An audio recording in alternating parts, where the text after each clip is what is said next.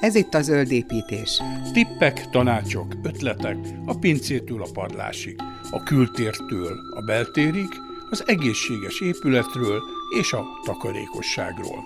A Build Communication és a Greenfolk közös podcastja a hazai építőipar zöld megoldásairól.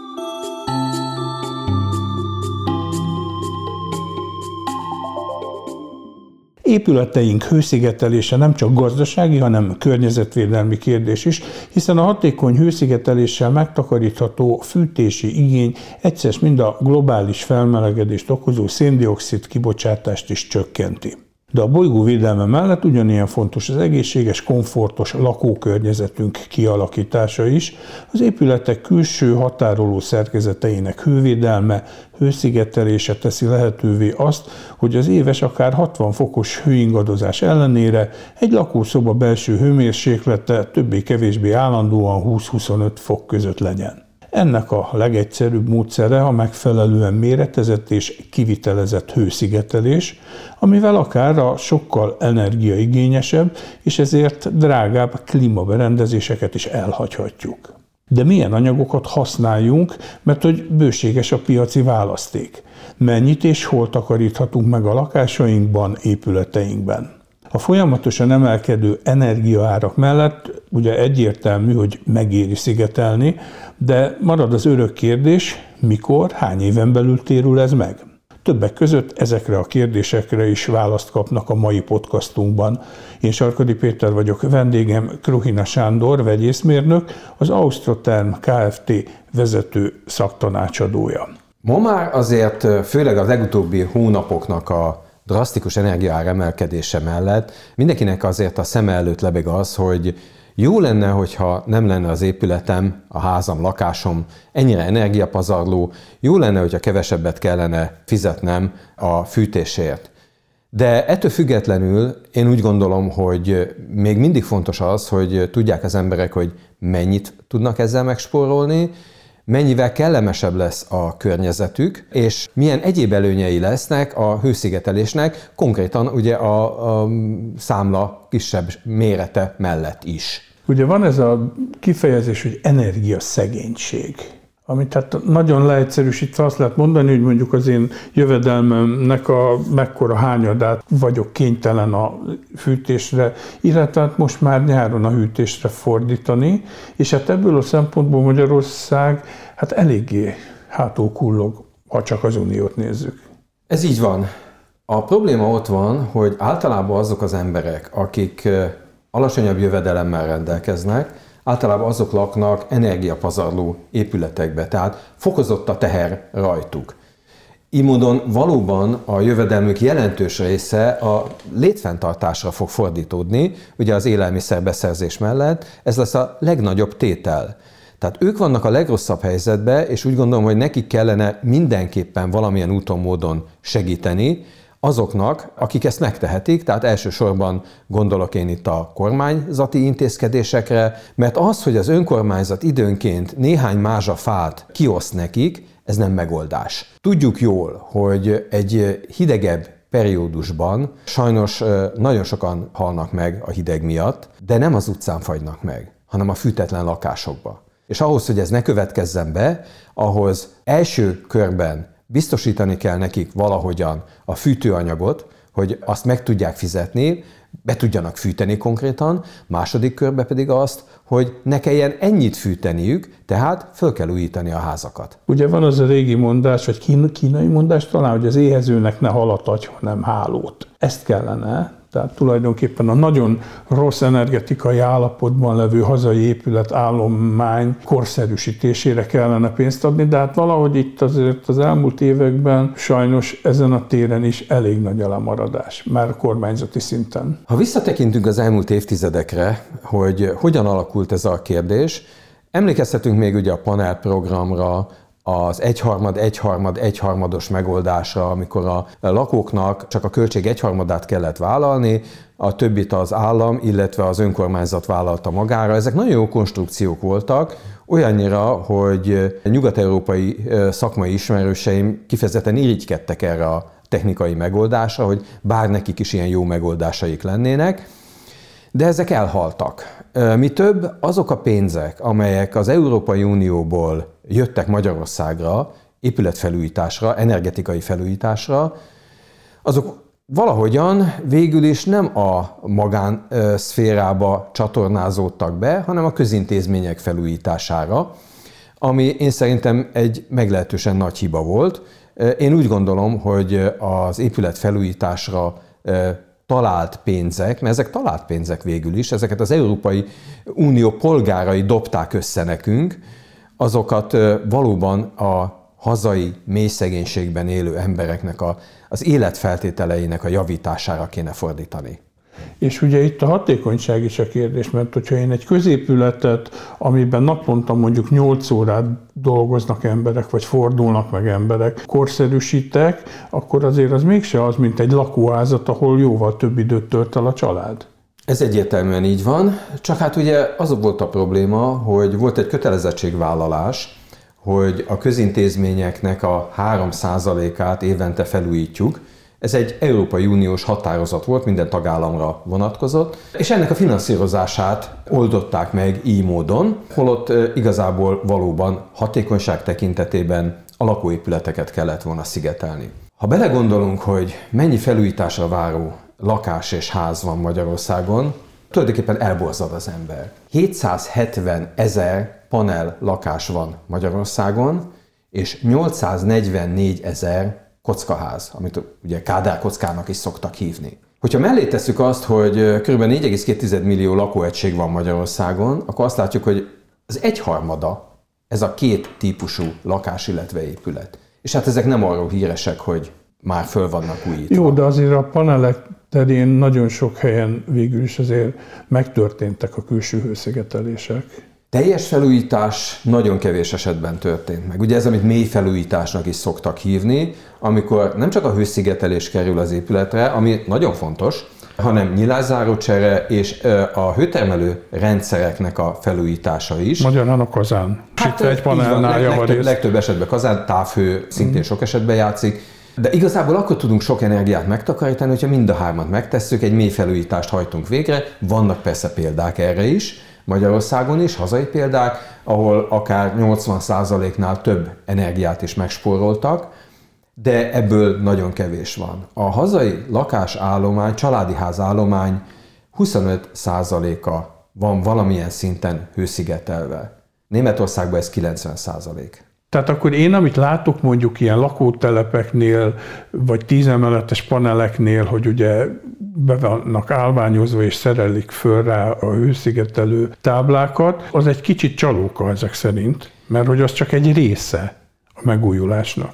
Így van, és ugye ebből sincs mindegyik már felújítva, Sajnos bőven lenne még azért panelépület is, ami lenne hőszigetelési feladat, de hogy aztán a nyilászárokat cserélik és ugye ez ráadásul már mindenkinek az egyéni akciója általában, kevés az az eset, amikor a lakóközösség globálisan cseréli ki a nyilászárokat az egész épületen, hanem az mindig a saját döntésükre van bízva, a lakók saját döntésére, és van, akinek van rá lehetősége, van, akinek nincs. És akkor nem beszéltünk még az energetikai részről. De hogy akkor ezeknél a pályázatoknál mondjuk volt egy ilyen nagy panelház, egy mit tudom én, tíz emeletes nagy panelház, ők pályáztak állami pályázatra, nyertek, de akkor ezek szerint arra nyertek pénzt, hogy a külső szigetelést megoldják, és utána meg akinek volt pénze és akarta, az megoldotta magának a nyilászárót, vagy volt olyan pályázat is, ahol már a nyilázáró is benne volt a pályázatban. Lehetett arra is pályázni, így van. Csak nyilván magasabb önrész vagy van, amik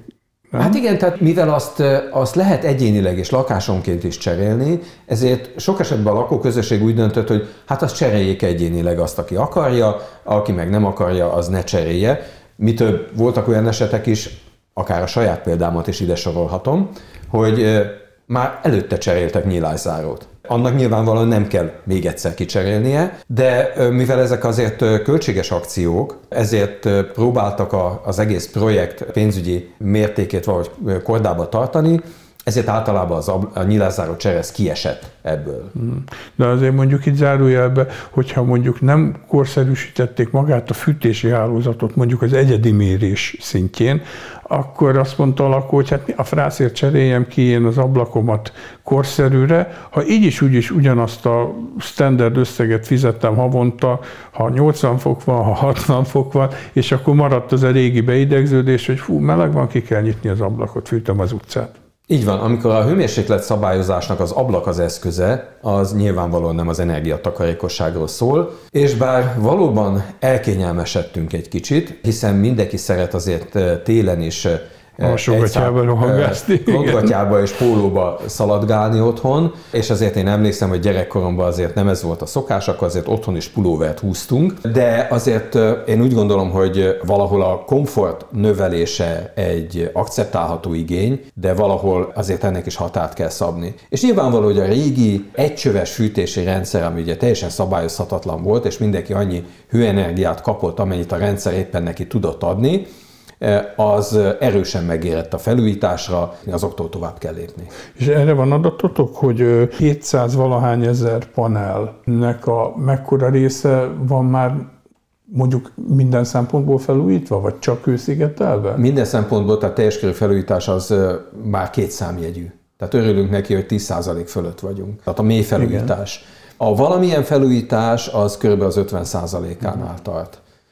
És akkor itt van még egy probléma, azért a panel program az most már egy ilyen 15-16 éve történt, hogyha jó emlékszem Igen, körülbelül. És az akkori hőszigetelési vastagságok, azok ma már nem elégségesek. Tehát kicsit beleestek a csapdába ezek a épületfelújítók, mert jó lenne ma már ezeket is felújítani. Már a hőszigetelést is. Mert a mai igényeinknek nem biztos, hogy ez megfelel. Tehát itt egy dupla probléma van, az, hogy tovább kéne lépni, csere, energetikai korszerűsítés, és közben a hőszigetelés sem biztos, hogy elégséges. Mert, Tehát... Már, hogy bocsáss meg, akkor ez a, nem tudom, 5-10 centi közötti Hát ez a hungarocell, meg, ugye? Megint a, a saját példámat mondom, az a kb. 300 lakásos panelépület, amiben én éltem akkor tájt, az 7 cm vastag hőszigetelést kapott. És én ez mondtam, akkor ez volt a standard, Én mondtam, hogy ez egy kicsit, kicsit kevés lesz. Igen, nem átlagos volt, az akkor átlagos volt. Nem sikerült meggyőznöm a lakóközösséget, mai napig 7 centi van rajta. Szerencsére azért az egyéb felújítások megtörténtek, nyílászáró csere, mérhető fűtés, tehát az, az a, ebből a szempontból legalább rendben van. De hogyha ma megnézzük azt, hogy milyen vastag hőszigeteléseket alkalmaznak akár társasházakon, akár családi házakon, Hát ő jócskán 10 centi fölött vagyunk, már 15, akár a 20 centi is szóba kerülhet. Nem beszélve arról, hogy ugye, ugye most már vannak ezek a fokozott hőszigetelő képességű grafit termékek, polisztirol habba gondolkodva, amik jó 20%-kal hatékonyabbak, tehát azért ma már egy kicsit eltávolodtunk ettől a szigetelési vastagságoktól és hatékonyságoktól. Na majd erről mindjárt lesz, hogy konkrétan milyen technológiák érhetők el, és melyiket érdemes, de mondjuk hogyha maradunk ennél a példádnál, és most megint azt mondaná a lakóközösség ebben a házban, hogy hát akkor jó, hát ezt rakjunk föl még rá 10 centit, akkor a meglevőre csak rá kellene rakni még egy mondjuk 10 centis réteget, vagy azt le kell szedni, és a helyet kellene egy, egy vastag újat felrakni. Technológia szempontból ez szerencsére jól megoldott, rá lehet rakni. Ez, amit úgy szoktak hívni, hogy rendszer a rendszerre. Tehát a hőszigetelő homlokzati rendszerre rátesszük az újat.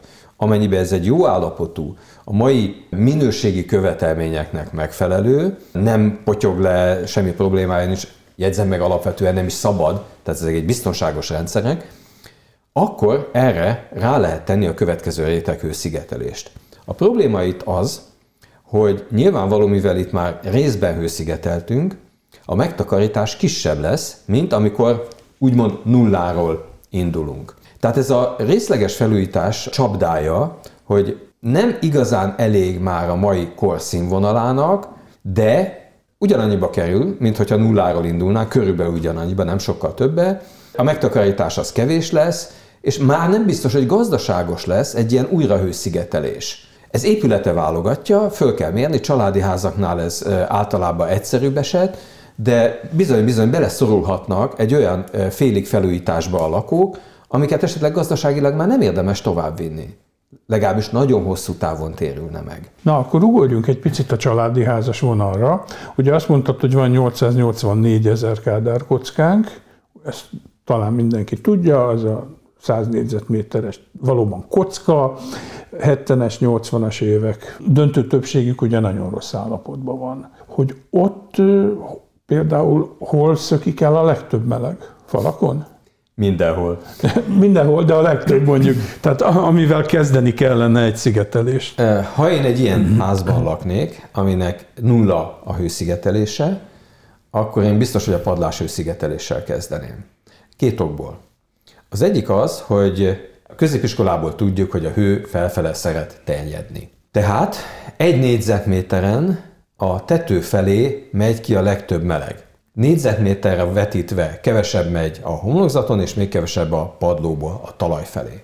Tehát viszonylag kicsi felület a homlokzathoz képest, fajlagosan sok energia vesz el, és viszonylag egyszerű szigetelni. Tehát ezt házilagosan meg lehet oldani, Hát hogy... le kell tekerni gyakorlatilag egy ilyen paplanszerű Hát attól függ, hogy mi a célunk. Így van, tehát hogy járható padlásteret akarunk, vagy nem. Tehát, hogyha föl akarjuk vinni a, a nagymama konyhakredencét, vagy kolbászt akarunk ott lógatni a kampóról, rendszeresen, akkor azért egy járható hőszigetelés kell. Olyankor valamilyen faforgáslappal társított hőszigetelő lapokat szoktak odarakni. Erre megvan a termék. Ezeken fél négyzetméteres táblák, tehát a legszűkebb padlás feljáróba is föl lehet adogatni. Tulajdonképpen egy hétvége, két barát, és megoldható az egész. A termék arra van kifejlesztve, ez a padlap nevezetű termék, hogy házilagosan nyugdíjasok is meg tudják csinálni Kicsit könnyebb lenne, hogyha tiszta hőszigetelőanyagot vinnénk föl, a faforgáslap egy kicsit megnehezíti, de azért egy nyugdíjas is, aki már azért az erejének nincs a teljébe, meg tudja ezt oldani azzal, hogy akár még a gyerekeket sem kell hazahívni, hogy ebbe segítsenek. Aztán persze van a nem járható padlásszigetelés, ahol tényleg egy nagyon könnyű szálasanyagot gurítunk csak ki, ennek még ennyi megterhelő része sincs, mint az előbb említett változatnak, és ebből, ebből tényleg lehet profitálni. Tehát ez lenne az első szerintem, amit meg kell lépni. És akkor ezután jönnek a falak, homlokzat? A falak és a homlokzat, igen. És az üvegezett szerkezetek, a nyílászárók. Na most Célszer... akkor melyik? Kezdem a nyílászáróval, és utána szigetelek. Az ideális eset, ha egyszerre történik a kettő.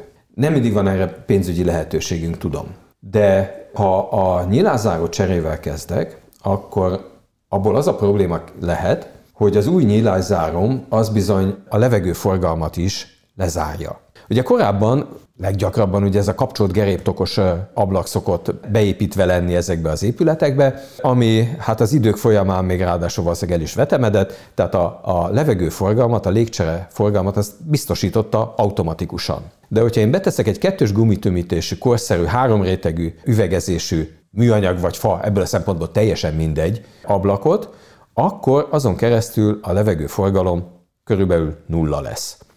És hogyha én nem szellőztetek, akkor bizony a pára föl fog dúsulni a lakásba. Nem a hőszigeteléstől lesz penészes az épületem, a hőszigetelés éppen, hogy segítene rajta, hanem attól, hogy bent reked a pára a lakásomba, ugye azt meg termeljük azzal, hogy kilélegzünk, fürdünk, növényeket öntözünk, főzünk, stb. Viszont a falak még továbbra is hidegek maradnak, mert azokat nem szigeteltük. És egy régi B30-as falazat egy hideg téli napon bizonyan 11-12 fokra is ülhet a belső felületén.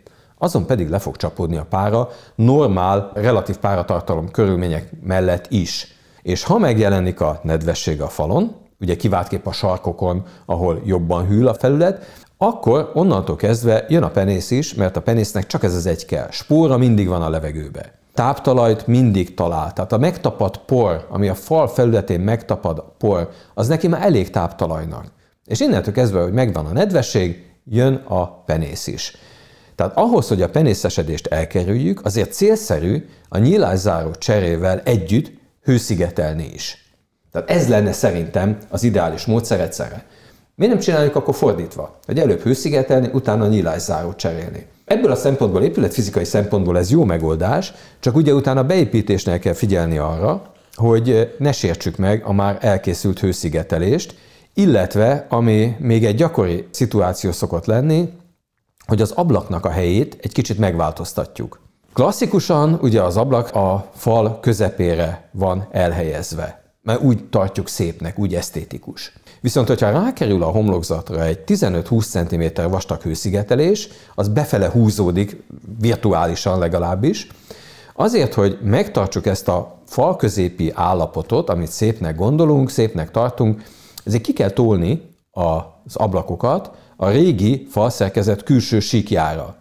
Ez más szempontból is praktikus különben, nem kell befordulni az ablakkáváknál a hőszigeteléssel, ezzel a hőhidak eh, hatását tudjuk csökkenteni, de ha már ott van a hőszigetelés, és befordultunk vele, mert a régi nyílászáróra takartunk rá, akkor ezzel megint probléma lehet. Tehát ezért jobb ezt egyszerre elintézni, előbb a nyílászárót cserélni, de még ugyanabban a szezonban, még a tél beállta előtt szigetelnünk az épület homlokzatát is. Oké, okay. ez szerencsés esetben akkor ez a kettősség megvan, marad még ugye az ajzatnak valami fajta szigetelése, már egyáltalán ami alatt van pince, és akkor, ha mindent megcsinálunk, akkor mennyit takarítunk meg? Hány százalékát? Nézzük még a pincét egy picit. Igen, mert a pince mennyezet szigetelése az viszonylag egyszerűen megoldható. Fölragasztunk pár táblát a alulról. Ugye egy maximum a pince belmagasságának a csökkenése lehet probléma. Ez egy jól megoldható dolog, hát legfeljebb kicsit összehúzzuk magunkat, amikor lemegyünk a konditerembe, hogyha éppen azt alakítottunk ki a pincébe. Bár mondjuk a kádárkockáknál általában nem, nem jellemző, a, a, a jellemző felhasználási mód. De abban az esetben, hogyha nincs alápincézve, akkor sajnos ezen nem tudunk segíteni. Nem tudjuk megemelni a házat, hogy alá toljunk még 15 cm hőszigetelést. A padló felújítás az nem azt mondom, hogy veszett fejsze, de majdnem. Nagyon problémás. Meg lehet próbálni visszabontani a régi burkolatot a talajon fekvő padlónál. Ezzel eljuthatunk egy bizonyos szintig. A régi burkolat az nagy valószínűséggel esztétikailag már amúgy sem megfelelő, kukába vele. Megy vele a, az ajzatbeton is, de jó esetben ott van alatta a vízszigetelés. Na azt már ne bolygassuk meg. Mert az nem lesz jó. Tehát, hogyha a vízszigeteléshez hozzájutunk, pontosan erről van szó, tehát az maradjon éppen és egészségesen. Viszont innentől kezdve annyi helyünk van amennyi. A régi padló vonalig és abba nagyon kevés hőszigetelést tudunk betenni. Hőérzeti szempontból javítani fogunk rajta egy kicsit, de számottevő energiát nem fogunk tudni ott megtakarítani. Ezzel sajnos számolnunk kell. Szóval járjunk inkább papucsba, mert ezen a szinten nem igazán éri meg. Abban az esetben csak, hogyha amúgy is ki szeretnénk cserélni a padlóburkolatot, akkor próbáljuk meg visszabontani amennyire lehet, és annyi szigetelést betenni, amennyi oda belefér. Próbáljuk ilyenkor minél hatékonyabb hőszigetelést betenni, ami valamivel kisebb rétegvastagságban is működik, de természetesen terhelhető hőszigetelést kell ide raknunk, egy könnyen összenyomható anyag itt nem alkalmazható, mert meg fog roskadni az egész padlóburkolat nekünk. Évekkel ezelőtt az egyik hőszigetelő gyártó cég csinált egy olyan nagyon látványos és jó ötlet kettő demonstrációt, hogy fogtak két darab kádárkockát a nyírségben, beműszereztek minden helyiséget, negyed óránként mért hőmérsékletet és egy csomó paramétert, egy számítógép rögzítette. Az egyik házat fúra felújították, nyilászáró, kazán, hőszigetelés, a másik úgy maradt, ahogy volt, és ezt egy éven át. És a végeredmény az lett, hogy legalább 60 ot nyert már az első évben. Tehát a mai gázárak mellett az azért egy jelentős összeg. Persze kérdés az, hogy mondjuk ez hány év alatt térül meg. Igen, tehát hogy mennyit takarítunk meg vele, az nagyon sok paramétertől függ. És akkor most csak az energiáról beszélek, nem a pénzről. Függ attól, hogy milyen volt az épületnek a korábbi eh, állapota. Volt-e valami szigetelés már rajta, vagy nem? Milyen a tájolása? Milyen nyilászárók vannak? Milyen állapotban vannak azok? Tehát nagyon nehéz így általánosságban mondani megtakarítást. Ez a 60 százalék szerintem több mint 60 százalék ez reális körülbelül, de vannak szebb példáim is. Mi is most futtatunk egy ilyen projektet, mondjuk így, egy nem pont kádár Bocsánat, kocka. A, a, a mi az az Austrotel? Igen, igen, igen. Tehát nem pont kádár kocka, de körülbelül ugyanabból az időszakból való, egy kicsit, nagyon kicsit bonyolultabb elrendezésű, alaprajzú épület. Ősszel tették föl a 20 cm vastag grafitszigetelést, és pont tegnap kaptam a, a tulajdonostól a legújabb gáz számláját, ami kevesebb volt, mint a tavalyinak a fele. Tehát bizony-bizony 50 száz, és ez csak a homlokzat szigetelés. Másod most nem nyúltak. Oké, okay, de hogyha ez egy konkrét példa, és akkor számolunk, hogy ez nekik hány éves megtérülés. Igen, tehát én úgy gondolom, hogy ilyen 5-6 év alatt megtérül energiaárban. De ehhez megint jósnak kell lenni, hogy jövőre mennyi lesz az energia. Hát jó, lefele nem fog menni. Én is így Tehát gondolom. a megtérülés idő rövidebb lesz. De igazság szerint ezzel a megtérülés számítással nekem egy pici bajom van. Nekem az a bajom, hogy az emberek valahogy úgy képzelik el, hogy akkor az a pénz, amit én a felújításra fordítottam, az elveszik. Az nem az én pénzem innentől kezdve, az eltűnt, és azt én vissza akarom szerezni, azt ide akarom a zsebembe tudni. Ez nem így van. Mert a felújított épület értékesebb. Tehát az a pénz, amit ő befektetett, az ott van az épületébe. Ha én elviszem a bankba a pénzemet, akkor nem azt kérdezem a bankától, hogy mikor fogja ez a dupláját érni, hanem azt, hogy hány százalék kamatot ad rá. És a lakásfelújításnál is erről van szó, hogy kamatot kapok. A kamat az alacsonyabb fűtési számlában jelentkezik. A pénzem megmarad változatlanul. Ehhez az kell persze, hogy a piac értékelje a felújított épületet. És értékeli. Egy 2021-es tanulmány szerint Magyarországon átlagosan a felújított épületek 15%-kal magasabb áron kelnek el, mint a felújítás nélküliek. Ez egy akkori átlagos négyzetméter árral, ez 371 ezer forint per négyzetméter volt, hát ma már azért ettől egy kicsit odébb vagyunk, azt hiszem. 5 millió forint körüli plusz értéket jelent egy esetleges értékesítéskor, míg a kivitelezés az ennél kevesebbe kerül. Tehát én úgy gondolom, hogy abban a pillanatban megtérül a felújítás, amikor az utolsó munkás levonul a kivitelezésről. Na jó, meg hát ugye az ingatlanosok folyamatosan azt kommunikálják, hogy náluk, a, ha valaki ingatlant keres, jó, persze egy ár, meg elhelyezkedés, meg minden, de hogy legalább ennyire fontos a rezsiköltség.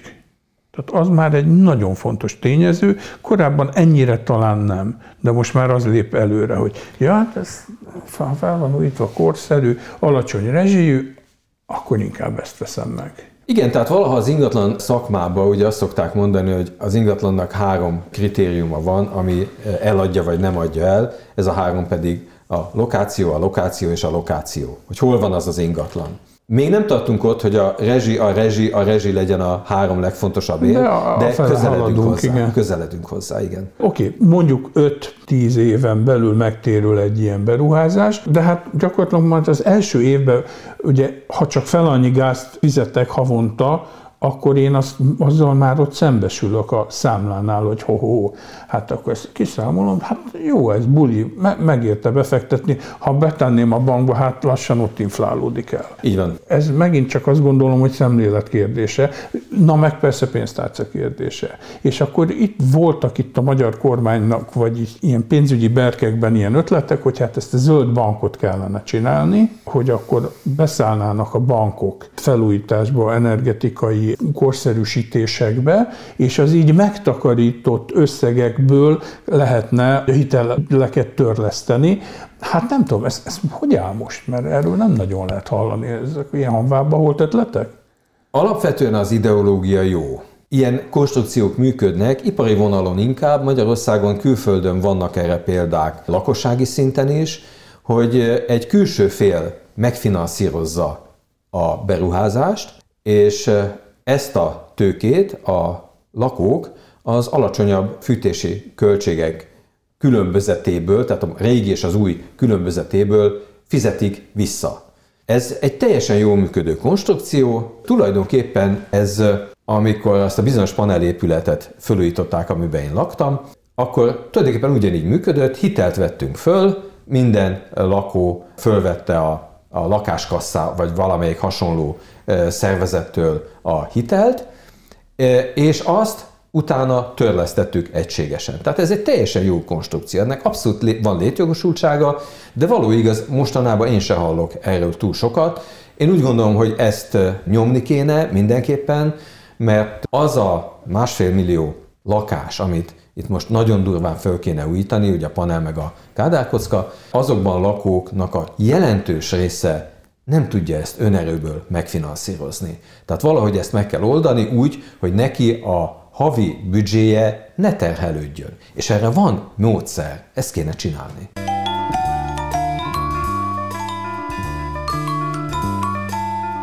Ez a Zöld Építés, a Build Communication és a Greenfo közös podcastja.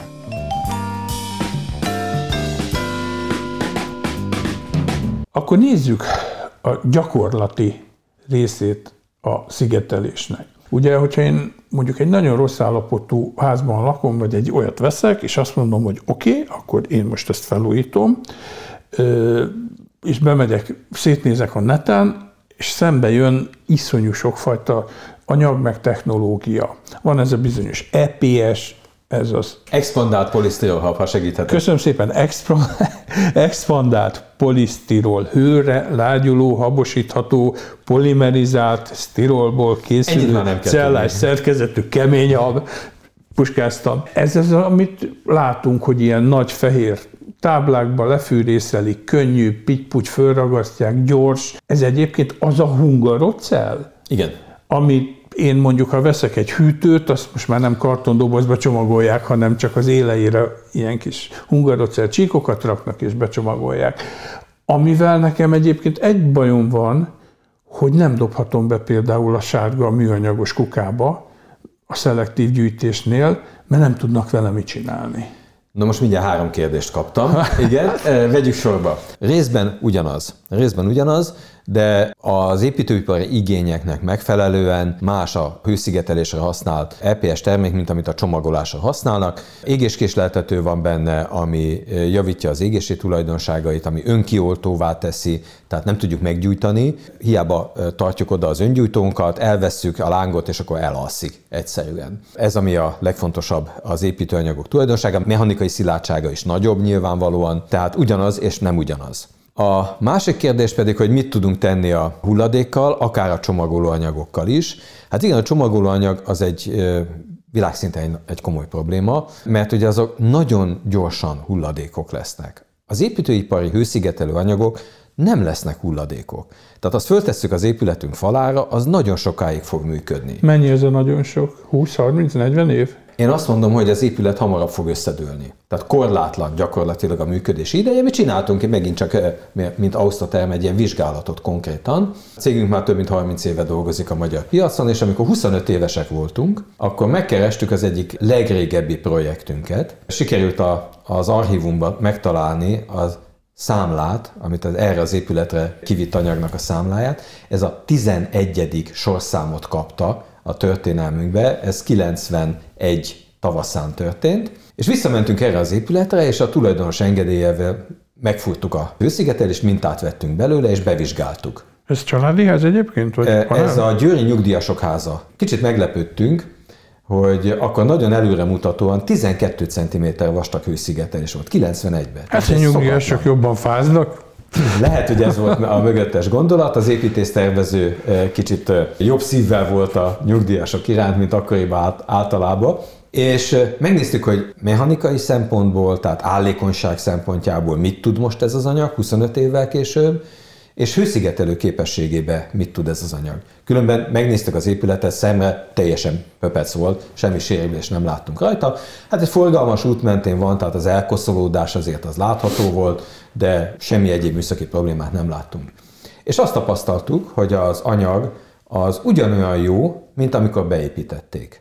25 évvel később. Öt évre rá újra bevizsgáltuk ezt a terméket, akkor már csak a kivett mintát, nem furtuk meg újra az épületet, nem akartuk már ennyire vegzálni a tulajdonost, és ugyanazokat az értékeket mértük.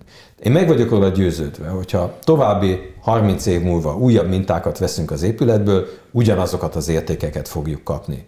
Tehát a hőszigetelés az addig, ameddig az épület él, az ugye 50-100-150 évre szoktuk ezeket taksálni, az tökéletesen el fogja látni a feladatát. Tehát ez majd akkor lesz hulladék, amikor az egész épület hulladék lesz, és akkor azért viszonylag kis térfogat arányt fog képviselni, tömegarányban meg még kevesebbet az összhulladék mennyiségéből. A csomagolóanyagoknál ugye ez más, mert ott gyakorlatilag egy-két héten belül, amíg a gyárból a fogyasztói kerül, azután ez már hulladék lesz sajnálatos módon. Hát ezt meg legjobb tudomásom szerint legalábbis fél Budapesten elégetik Rákospalotán a hulladék égetőben. Ha lerakják, akkor meg ki tudja, hogy meddig lesz ott ez a hungarocell, mert műanyag, és azért az sem olyan hamar bomlik le, de mondjuk egy ilyen építési EPS hulladékkal mi lesz? Tehát van rá technológia, hogy ezt újra lehet hasznosítani, mert hogy ez is kőolaj származék. Így van.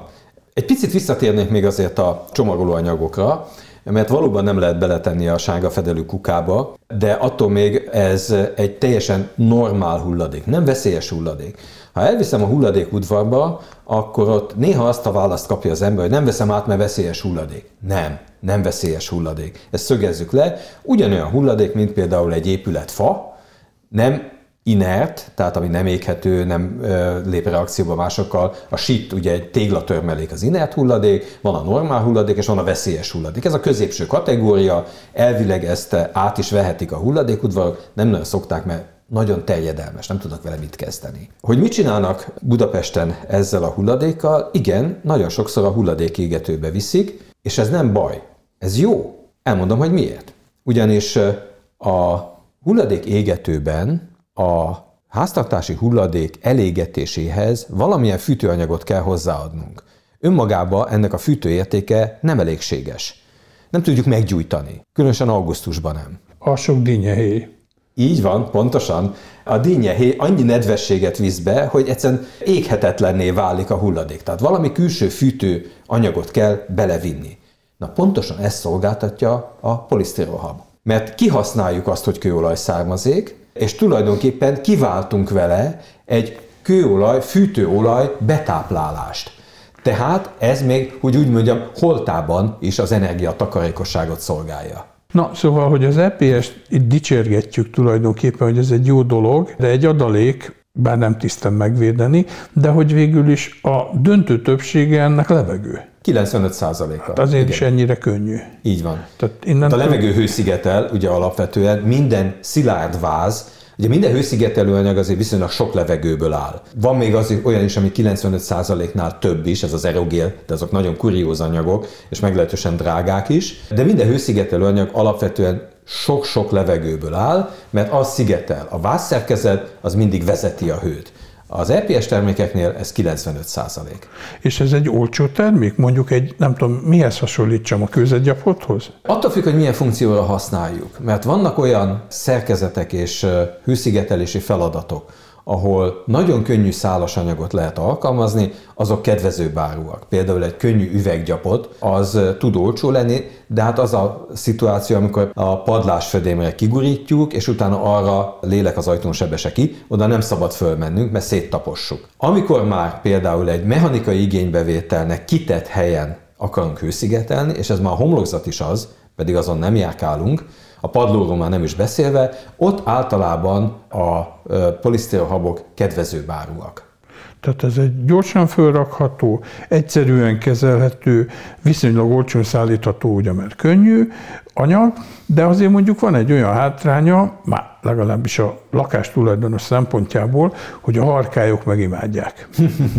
Igen, a harkályok ez egy jó kérdés. Az én kedvenc ellenpéldám az szokott lenni, amikor egy versenytárs hőszigetelőanyag gyártó kollégával beszélgettem, és ő panaszkodott, hogy megtámadták a harkályok a házát, nem családi házban lakott, társasházba, és én rögtön elkezdtem magyarázni, hogy ez miért lehet, hogy ott van a hőszigetelés, és azt mondja, nem, nincs szigetelés a házamon. Én természetesnek vettem, hogy a hőszigetelőanyag gyártó kollégának szigetelve van a háza, de hát társas ház, tehát nem tudott olyan hatással lenni rá szigeteletlen épületeket is meg tudnak támadni a harkályok, favoritás szétvágják, hát konkrétan nincs az az anyag, ami ellenáll a fém, fém burkolatot szét tudnak vágni a harkályok. És azért teszik mindezt, nem azért, mert keresik a kukacot a hőszigetelésben, mert ott nincs kukac, hanem azért, mert nekik a kopácsolás egy párkereső funkció. Tehát minél nagyobbat tud szólni, annál több hölgyeményt várhat a háremébe, és hát ugye a klasszikus eset az, amikor az egyik harkány megtalálta a parabola antennát, hát onnantól kezdve mindenki az ő leszármazottja lett a környéken. Messzire ment az adás. Így van. Na jó, szóval EPS-ről beszéltünk, van akkor a kőzetgyapot, mi jöhet még szóba? Hát egy klasszikus épületnél, családi háznál általában ezt a két-három fajta közegyapot, üveggyapot, polisztirol szoktak alkalmazni, illetve még a lábazati részen az extrudált polisztirol habokat, még egyfajta polisztirol, és nagyon hasonló a neve, nem expandált, hanem extrudált. A különbség az, hogy ez nedvességet egyáltalán nem vesz föl, és nagyobb a szilárdsága, és a lábazati részre, ahol ugye fokozottan ki van téve a nedvesség hatásnak a hőszigetelőanyag, valamint ugye ennek toljuk neki a talicskát, ennek dől neki a bicikli kormánya, tehát egy masszívabb, keményebb anyagot kell ide elhelyeznünk, ezekre a területekre az úgynevezett XPS anyagokat szoktuk használni. Ezek mennyire gyorsan felrakhatók. Tehát maradjunk akkor ennél a kádárkockás példánál, hogyha én megrendelem az anyagokat, nyilván előtte szakemberrel azért konzultálok, és ők azt mondják, hogy na, akkor holnap reggel jönnek, mennyi idő alatt tudnak becsomagolni nekem egy kádárkockát? Hát ez ugye attól függ, hogy a kivitelező mennyire fölkészült. Hogyha körbe tudja állványozni az egész épületet egyszerre, akkor nagyon gyorsan. Vagy nem állványozza, mert hogy nincs rá szükség, mert bakálványról is meg tudja oldani. Magasak a munkások. Igen. Egy mondjuk egy lejtős teleken álló háznál ez már problémás, mert ott a lejtés irányába biztos, hogy nagyobb magasságok lesznek már, de tulajdonképpen ennek a munkaóra igénye tokkal vonóval egy négyzetméter, egy ember, egy óra. Ez nyilvánvalóan profi, felkészült csapatra vonatkozik, az állványozás kivéve ebből, az egy külön tétel, a munkatételek számításánál, de gyakorlatilag egy óra per négyzetméter. És ebben benne van ugye a felragasztás, a dübelezés, a hálózás, a vakolás. Tehát minden munka folyamat, de ehhez mondom, egy profi csapat kell, mert akkor érvényes csak ez a szám. És akkor, hogyha még van pénzem, meg lehetőségem, akkor a nyílászárós csere, bár az se egy egetverő nagy dolog, ha egy profi csapat van, és csak jó az mondjuk vagy két hónap megrendelni, legyártatni méretre, és a többi, de beszerelni az nem egy nagy vasszizda. Még egy nagyobb háznál is, családi háznál is ezt két nap alatt meg tudják csinálni. Társasháznál, panelépületnél egy nap bőségesen elegendő még sok üvegezett felület esetén is. Való igaz, az átfutás főleg az egyedisége miatt az lehet egy kicsit hosszabb, de a hercehurca, a kivitelezés az viszonylag rövid. És akkor várhatjuk a számlát, ami fel akkora lesz mondjuk, mint az előző havi, ha szerencsénk van, vagy átlagban tulajdonképpen kijön ez a fel annyi. Így van. Ahogy a tegnap esti kis kommunikáció a épület felújító ismerősünkkel történt, mondtam neki, hogy na, te se gondoltad volna még tavaly, hogy örülni fogsz a gázszámlának. Pedig örült neki. Az Európai Unióban eléggé ambíciózus klímacélok vannak, hogy 2050-re nagyon jelentősen le kellene csökkentenünk a széndiokszid kibocsátásunkat. Ugye a Párizsi Klímaegyezmény, ez a másfél fok, ezt is sokat halljuk, amivel kapcsolatban azért egyre szkeptikusabbak a szakemberek, hogy hát bizony nem fogjuk tudni ezt elérni, hanem inkább kettő és fél három körül, aminek viszont nagyon szomorú következményei lesznek. Te ezt mennyire látod reálisnak? Tehát, hogy az Unió erre persze magyar szemben baromi sok pénzt fordít energiahatékonyságra, energiatakarékosságra, de hát ugye most bejött ez az orosz háború, például a lengyelek rákényszerülnek, hogy ne álljanak le olyan hamar a szénerőműveikkel, az atomból ki akarnak szállni, de azt most egyelőre tolják, szóval, hogy annyira kiszámíthatatlan és bonyolult itt a világpolitikai helyzet, meg a gazdasági irányok, hogy, hogy energetikai szempontból te ezt hogy látod? Igen, tehát az, hogy 2050-re az Unió klímasemleges legyen, ez egy szép cél, az elérhetőségét én is egy picit megkérdőjelezem, de én úgy gondolom, hogy merész célokat kell kitűzni, különben semmilyen célokat nem fogunk elérni. Tehát, hogyha most tényleg légből kapott számokat mondanék, hogyha nem 2050-re, hanem 2055-re érjük el, én úgy gondolom, hogy attól még az egy nagyon szép eredmény lesz. És tudjuk jól, hogy az ilyen ambiciózus célok csúszni szoktak, fölpuhulni szoktak, de azért valahogy mindig a jó irányba megyünk, arról lehetne beszélni, hogy a tempó esetleg nem teljesen megfelelő. De pontosan ezen tempó miatt, hogy ne csak egy távoli cél lebegjen a szemünk előtt, hanem egy kicsit ütemezzük a feladatokat, ezért ö, dolgozta ki ugye az Unió ezt a Fit for 55 című projektet, hogy az 55 százalékos károsanyag kibocsátás csökkentés, ami ugye 2030-ra van betervezve, hogy ezt el tudjuk érni, ezért nagyon sok mindent szeretnének változtatni az energia felhasználásunkba, és ebbe bizony komoly részaránya van a lakások, épületek energiafogyasztásának. Közel 40 százalék, ugye? Mármint, hogy az energiafelhasználás annak a 40 százalékáira az épületállománya felelős. Így van, pontosan. Tehát én úgy gondolom, hogy ezeket mindenképpen csökkenteni kell, és bár nagyon óckodva és fázva a dolgoktól, hogy elsüssem ezt a viccet, már bocsánat. Végül is bele fognak nyúlni abba, hogy a meglevő épületállományok felújítását is kvázi kötelezővé tegyék. A kvázi alatt azt értem, hogy nyilvánvalóan regionálisan más és más az épületállománynak a tulajdonviszonya. Ugye Nyugat-Európában az emberek jelentős része bérlakásban él. És annak a bérlakásnak van egy tulajdonosa, mondjuk úgy magyarosan, hogy a házi úr, aki lakbérből él. Tehát akinek bevétele van abból, hogy ott élnek az emberek és fizetik neki a lakbért. Na őket lehet kötelezni a felújításra, mi több, lassan már bizony kötelezik is. Tehát Nagy-Britanniába bizony kötelezik a felújításra a lakástulajdonosokat, azok, akik kiadják a lakásukat. Tehát csak akkor lehet kiadni, ha felújítod, vagy elérj egy bizonyos minimális energetikai szintet az épületed. Franciaországból is e fele mennek már, és ezt én úgy érzem, hogy abszolút meg kell lépni, mert a lakókat védjük ezzel, hogy nem kell horribilis gázszámlákat fizetniük. Magyarországon, meg Kelet-Európában, ahol saját tulajdonú lakásba élnek az emberek, ott erre nem lehet őket kötelezni, de valamit ott is kell lépnünk. És ezt meg is fogjuk lépni. Hát ugye annak idején nem véletlenül szabadultak meg a lakásállománytól az önkormányzatok, mert hogy fel kellett volna újítani, és nagyon jutányos, jelképes áron az ott lakókra rátolták, hogy neztek, vigyétek, azt innentől kezdve a ti felelősségetek, a ti nyűgötök, hogyha lerohad a csőhálózat, a fűtés, és le is rohad. És le is rohad. Így van, de hát azért azt se felejtsük el, hogy miért volt ez a vásárlási hullám, mert Kelet-Európában az ember akkor érzi biztonságban magát, hogyha a saját tulajdonában lakik, és nincs kiszolgáltatva másoknak. Hogy ez mennyire reális félelem, abba én most nem mennék bele, de én azt mondom, hogy, hogy érthetőnek mindenképpen érthetőnek lehet nevezni.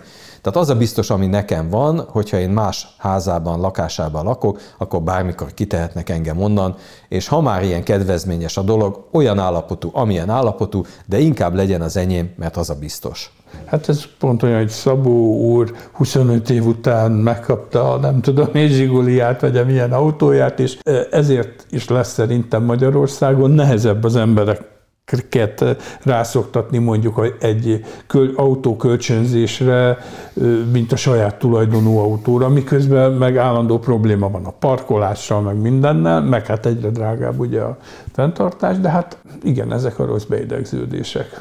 Így van. Tehát én is úgy gondolom, hogy az ilyen megoszt társas programok, mint például a carsharing és társai előbb-utóbb utat fognak törni maguknak, és megint inkább elsősorban Európa boldogabbik történelmű részén, ott már ugye azt látjuk, hogy a fiataloknak nem státuszszimbólum az autó, használati eszköz, kibérlem, megyek A-ból B-be, leteszem, és onnantól kezdve nem az én felelősségem. Nálunk szerintem ez később fog átültetődni, de úgy gondolom, hogy, hogy azért ezek, ezek a lépések itt is meg fognak történni. Hát vagy a kényszer hozza, amikor mondjuk nem 600 forint lesz egy liter benzin, hanem nem tudom én, ezer, akkor inkább elgondolják.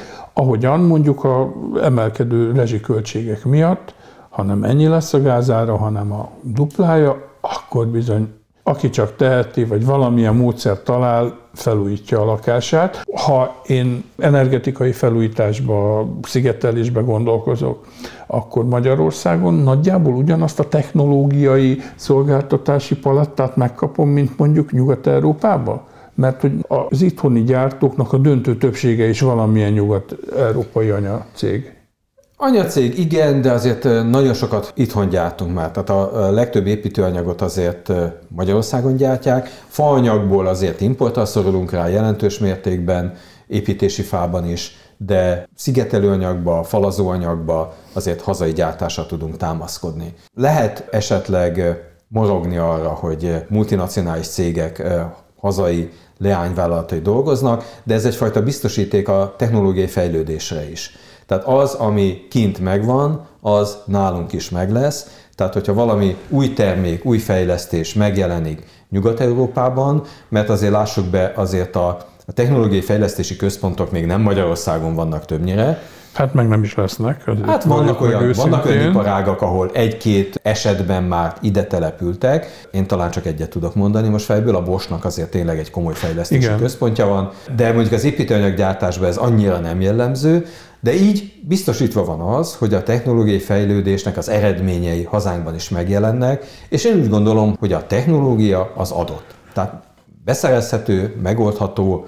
A beépítéshez szükséges szakmai információk, azok nem minden esetben vannak meg.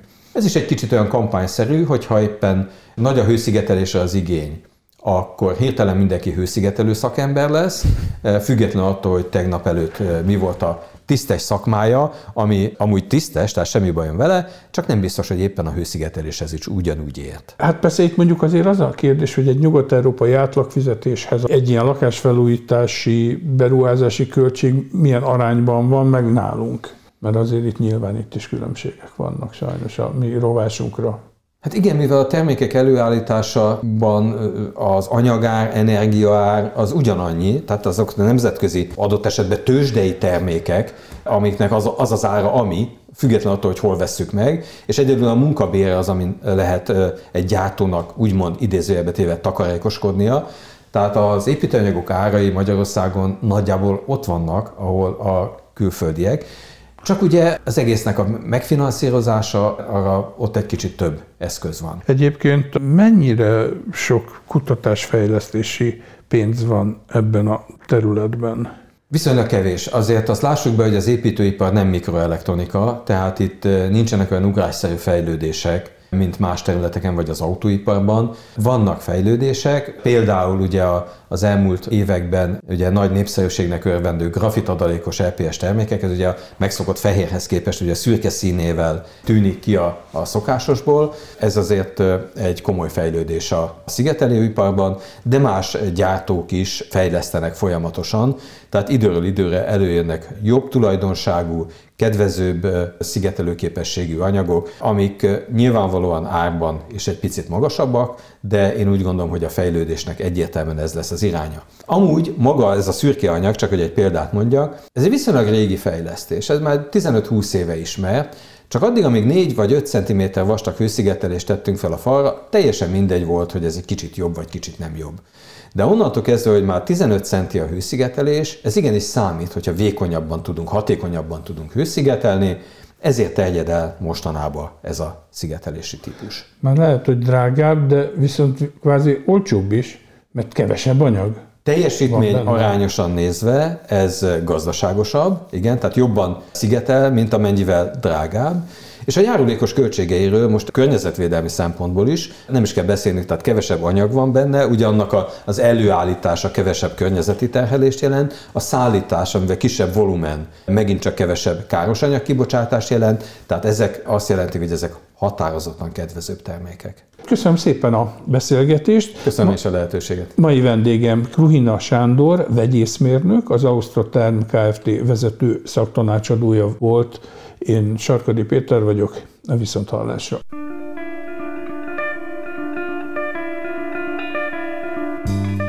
Ez volt a Zöld Építés, a Build Communication és a Greenfo közös podcastja.